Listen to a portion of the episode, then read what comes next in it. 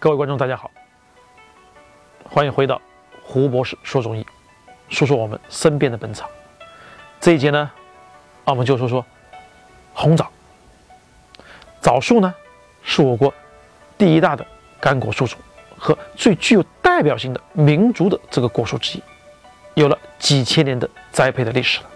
红枣它含有丰富的这种营养物质，比如说氨基酸呢、维生素啊，以及矿物质元素，它是上等的这种滋补的食品。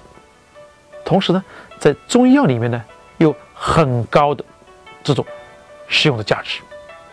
枣呢，素有叫木本粮食的这种美誉，在民间呢长期实践中呢，早就认识到枣对人体的药用的功效了。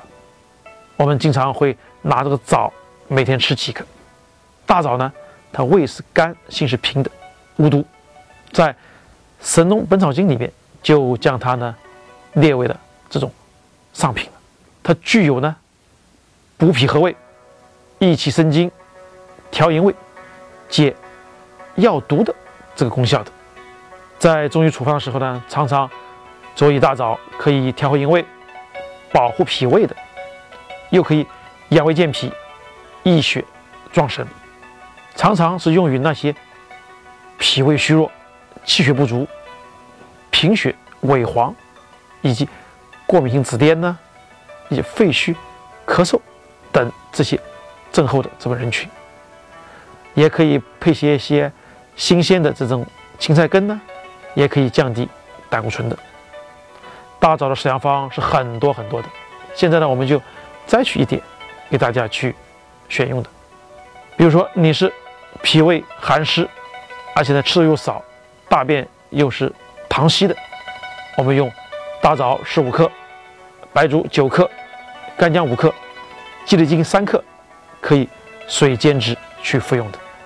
如果是那些虚劳烦闷、气虚不眠的，因为虚劳气虚睡不着觉的，我们可以用大枣十五克，葱白头七根，黄芪九克，来水煎汁可去服用的。